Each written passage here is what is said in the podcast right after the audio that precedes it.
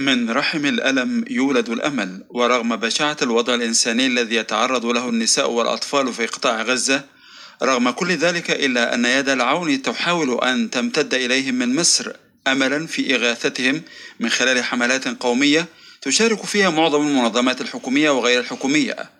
ففي محافظة قنا نظمت نقابة أطباء قنا بالتعاون مع منظمة الصحة العالمية والمركز الإقليمي لنقل الدم نظمت حملة للتبرع بالدم لن تكون الأخيرة كما يقول الدكتور محمد الديب نقيب أطباء محافظة قنا. الأطباء دول الجيش الأبيض جيش مصر الأبيض ليهم السبق في بداية المبادرات التبرع بالدم. وإن شاء الله يعني في مبادرات ثانية طبعا أطباء قنا كلهم بالإجماع طلبوا مني في الفترة السابقة يروحوا سينا يروحوا عند المعبر لعلاج مصابين الحرب. وتحت شعار ساعة لغزة في محافظة دمياط شمال شرق القاهرة نظمت جمعية الهلال الأحمر المصري حملة لجمع المساعدات الغذائية والطبية كما يقول حسام فهمي المشرف بجمعية الهلال الأحمر بمحافظة دمياط. آه النهاردة أطلقنا مبادرة اسمها ساعة لغزة نوع من أنواع الدعم لأشقائنا في فلسطين.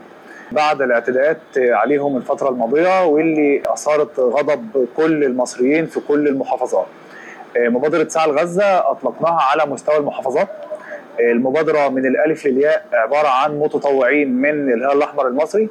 جمع تبرعات من المتطوعين مادية وعينية لتعبئة وتغليف الكراتين الغذائية. حاولنا إن إحنا نجمع أكبر قدر ممكن من المتطوعين إن هم يجهزوا ويعبوا ويغلفوا. مواد غذائية سواء الفول فاصوليا مياه جبنة حاجات معلبات. بنشتغل مجموعة كبيرة من الشباب والفتيات المتطوعين في فرع الهلال الأحمر في محافظة دمياط. جهزنا الكراتين وعبيناها وغلفناها. ومستمرين في العمل بحيث إن إحنا نجهز أكبر قدر من الكراتين من محافظة دمياط. هيتم إرسالها للمركز العام في القاهرة ومن ثم يتم إرسالها لأشقائنا في غزة كنوع من أنواع الدعم ليهم وتوصيل بعض المساعدات. وفي محافظة أسوان جنوب مصر شاركت مديرية التضامن الاجتماعي مع جامعة أسوان وعدد من الجمعيات الأهلية في حملة للتبرع بالدم كما يقول عبد الناصر محمد ممثل مديرية التضامن الاجتماعي بمحافظة أسوان. بالنسبة لمؤسسة المجتمع المدني فهي بتساند القضية الفلسطينية وبتساند المجتمع الفلسطيني بالتبرع نتيجة العدوان اللي حصل عندهم فالمجتمع المدني ومؤسسات المجتمع الأهلي بتساعد القضية الفلسطينية بالتبرع بالدم أو بالوسائل الطبية أو بالأدوية. وتقول الأستاذة دعاء فتحي مديرة وحدة تكافؤ الفرص بمحافظة أسوان وإحدى منسقات الحملة الإغاثية إن هذه الحملة هي أقل ما يقدم دعما لأهلنا في قطاع غزة. أنا جاية هنا أأدي واجبي الوطني بالتبرع بالدم لأشقائنا العرب في فلسطين. إحنا ضد اللي بيحصل لهم طبعا. نتمنى لهم النصر.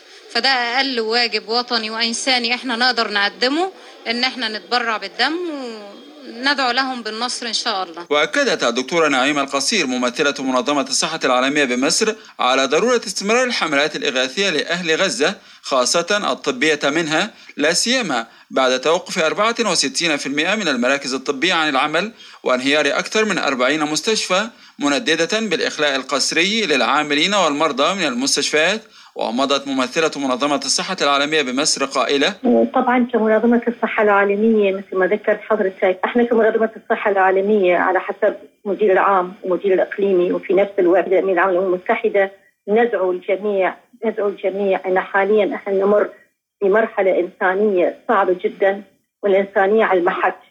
لما يكونون أطفال ونساء وكبار في السن ومعاقين يتعرضون لقصص وهم أبرياء فنتكلم كيف نحمي المدنيين وكيف نرعى الحقوق الدولية والقوانين الدولية لحمايتهم وإمدادهم بالرعاية الصحية الأولية. نعرف اليوم أن هناك تقريبا حوالي 64% من المراكز الصحية لا تعمل في مدينة غزة. في اليوم أن تقريبا حوالي 43 من المستشفيات لا تعمل.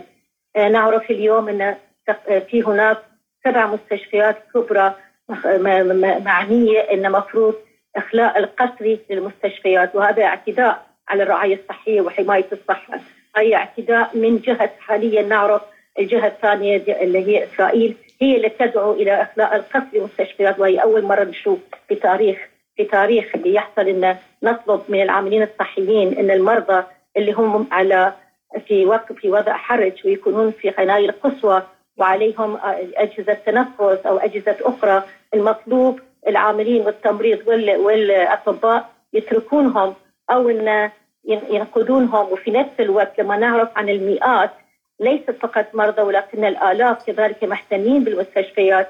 فإذا نحن نتكلم عن فعلا بعد إنساني لا نقدر أن نتخيل إن هم يمرون بظروف صعبة جدا جدا. على مستوى محافظات مصر المختلفة تستمر الحملات الإغاثية لقطاع غزة بالتعاون بين الجهات الحكومية ومؤسسات المجتمع المدني ومنظمات أممية والتي تمثلت في التبرع بالدم والمساعدات الطبية والإنسانية والتي تزداد وتيرتها خاصة مع دخول فصل الشتاء. خالد عبد الوهاب لأخبار الأمم المتحدة.